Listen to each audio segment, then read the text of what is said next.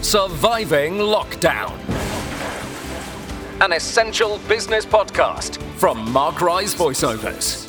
Hello, thanks for listening. Daniel Edwards is the D in D&K Accounting, a firm which prides itself on giving people clarity on their financial situation. When COVID-19 hit, businesses and individuals saw their finances come into sharp focus. Then with furloughing and the myriad of loans and grants, accountancy firms have had to keep up fast. Daniel joins me to talk about the effect of lockdown on his business. Hi, Dan. Hi, Mark. How are you? Yeah, good, thank you. Firstly, how are things personally for you and the family in lockdown? Interesting. We've currently got a 5-year-old at home trying to teach him how to read and write, and an 11-year-old who likes to lock himself in his bedroom. So not the easiest of situations? No, both myself and my partner are trying to work from home whilst retraining as teachers for the next however many weeks, months. Let's talk about business. Before March, tell me a little bit about how D&K Accounting operated. So we are QuickBooks Pro Advisors, so we're quite used to using online cloud accounting software, but we were encouraging our clients to come see us face-to-face and have conversations with us. Obviously, since March, that's no longer possible. We were plodding along fairly nicely. Regular meetings with clients, like I said, using cloud accounting, online software, so we're fairly used to Zoom and such, but not to the extent we are doing now, though. You're a company that uses Profit First methodology. Can you explain what that is? So Profit First is a methodology written from a book, Profit First, written by Mike Michalowicz. He's an American author. He's written 4 or 5 business books. This particular book concentrates on reverse engineering your profits. So every time you get paid, you take a percentage of that and stick it in a little pot to one side called profit. And then you also take to one side your tax, your VAT, and then whatever's left, that's what you got to spend on expenses. So it's sort of putting the profit side in the forefront of your mind rather than that little bit at the end that you may come to when your accountant says you made a profit at the end of the year. So it's putting profits first, so then you reverse engineer your expenses from those and always save enough money for your tax bills. So in March, COVID-19 happened and people were being advised that they could put off their July tax payments, the payment on account, and the Chancellor came up with a lot of packages. How difficult was it to make sense of all of that so quickly? It was made 10 times worse by the Chancellor making these declarations on a Friday afternoon, of course, and not giving us any information until Monday, Tuesday morning. So we had clients ringing as soon as the Chancellor had finished speaking, asking us how they could access the funds, etc. And of course, we knew about as much as they did at that point. But once we got our head around the ideas of everything, actually implementing them hasn't been too difficult. How confused do you think people are about what they can and can't claim for? I think if they're not in regular contact with their accountant or business coaches, there is a lot of confusing information out there at the moment. Self-employed people, whether or not they can access the grants or not, business rate grants, whether or not you're actually paying rates on your properties, and now also the loans, the bounce-back loans and the CBILs, what information they need from their accountants to actually apply for them in the first place. But thankfully, these new bounce-back loans are fairly straightforward to access. I'd guess that most people will have more complicated accounts over the next 2 years rather than less complicated. Is that good for your business and accountants in general? I think if you've been proactive during this period and actually spoken to clients, then the additional information like furlough payments received from the government shouldn't be that difficult to account for. Explaining to the end client that these are going to mean they're paying more tax at the end of the day is the interesting part of it. So obviously the grants are taxable. The furlough payments are offset against your wages, which means you don't have the wage expenses for the next month or so.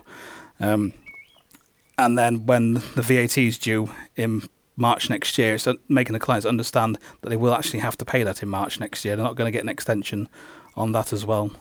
And the payments on account in July, that's going to be due in January. So it's sort of deferring all the issues until early next year. So do you think the government's done a good job in making it easy for business, or they haven't quite explained it well enough? I think they've done their best in the time they had able to do it. A lot of people were wanting something straight away. And of course, everyone's situation is different. So they've tried to cover as many bases as they can do. I don't believe they've come anywhere near to the 5% missing out as they've stated. There's a lot more. We're hearing a lot more people who are getting nothing, and a lot of people who can access more than one of the schemes. I think they've done the best of a bad job, really. They've done what they could do. They've tried to make it easily accessible, but then make it sure it's not easily for them, the end user, to defraud the government and put in erroneous claims. Of course, yeah, absolutely. Let's talk about your business, Dan. How did lockdown affect D&K Accountancy, and how have you changed to make life easier for yourself and for your clients? So we had just taken on a new member of staff the first week in March, so we've had to put them on leave because we've not been able to train them to how we wanted to train them at the time, so they've gone on leave for now. So this just leaves myself and Sophie, our other admin assistant. We've moved all our client meetings online. Thankfully, we were already using QuickBooks and Receipt Bank to access clients' information to complete VAT returns and accounts, so that hasn't really changed very much. All our clients have an online portal to upload documentation to, so they're all fairly used to documentation and it being online. The major change has been the Zoom conversations rather than the face-to-face meetings in the office. And from your business point of view, are you going to have to take advantage of any of the government's financial packages? So we have an office, so we were lucky enough to receive one of the £10,000 grants, which we put to one side as a contingency fund just in case anything else happens to us further down the line. Most of our clients are on a monthly direct debit, so they've all sort of continued because they see the benefit of getting the help and support that we're offering them at the moment. We are looking at one of the bounce back loans to see whether or not we can use that to help innovate the business moving forward. We've just started doing the Profit First Professionals certification, and obviously that costs money, so we're looking at ways and means to enhance the service that we're offering. Surviving Lockdown. Remember, if you're a business owner and you'd like to be featured on Surviving Lockdown, just email voiceover@markryes.com. So, Dan, what's the worst thing about lockdown for you, business or personal? I think personally, if it's the personal side, trying to juggle the 5-year-old whilst keeping him reading and writing and doing his spellings. The 11-year-old sort of looks after himself, so that's not too bad. But say juggling the home life and the work life and getting the time away to actually focus on doing the accountancy side of things. It's quite difficult to manage at the moment. What's the one thing you're looking forward to most when lockdown is lifted? A nice Starbucks, I think. It's interesting how people are missing coffee shops, yes. Yeah, we've stocked up on the pre-packaged lattes and things, but they're just not the same. Not the same as going out for a coffee with a friend and having a good conversation. What do you think the one thing would be that you'd like most help with from the government at this point, or the community, in fact, as we get back to some kind of normality?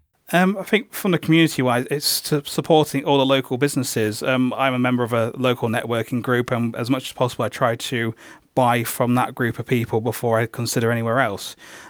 We've had a big focus on making sure that every business we know sort of stays alive during this time, because we need these small businesses. Once we all come out of lockdown, we need to make sure that they're all still going. So as much as possible, we're trying to buy locally and within our own network as much as possible. So hopefully that will continue, and the likes of Amazon and such won't be getting such a good ride as they are doing now. Let's talk about wider business. Are you confident that business will go back to the same level or maybe even more by, let's say the end of the year? I think there'll be a lot more innovation, and a lot more people will be taking their business online, so online courses, online gyms and such. I think people will have to innovate to move their businesses forward. Whether or not it's at the same sort of level as it was before, I'm not sure. I mean, pubs and restaurants are unlikely to be bringing in the same revenues as they were before, as in number of covers, but I'm sure the prices will reflect that, and they're likely to go up. So I think the level of business will be lower, but the cost of doing business may be higher. And do you have a tip that you give to other businesses who may be struggling at this time? We installing all our clients that they make sure that they review their expenses on a regular basis. So at the moment, we're saying to everyone, go through your last 12 months' expenses and identify any unnecessary costs you've got. You're paying out a monthly subscription for magazines or online software. We've all taken those free trials and forgot to cancel them. So there'll be expenses in your business and personal life that you're paying out at the moment that you perhaps shouldn't be doing. So it's just reviewing those expenses to make sure you're not wasting your money. And if you are spending money on anything, make sure the return on investment makes it a wise decision. Great advice. Look at your expenses. Dan, thank you very much indeed for your time, and good luck with the business. Thank you very much, Mark. You can contact Dan via www.dkaccs.co.uk. Surviving Lockdown. Surviving Lockdown is produced and presented by Mark Ryes, a multi-award-winning voiceover artist and TV presenter for more than 30 years. If you'd like to be featured on the podcast or are interested in voiceover for your business video, e-learning or telephone system, simply email voiceover@markryes.com. Surviving Lockdown.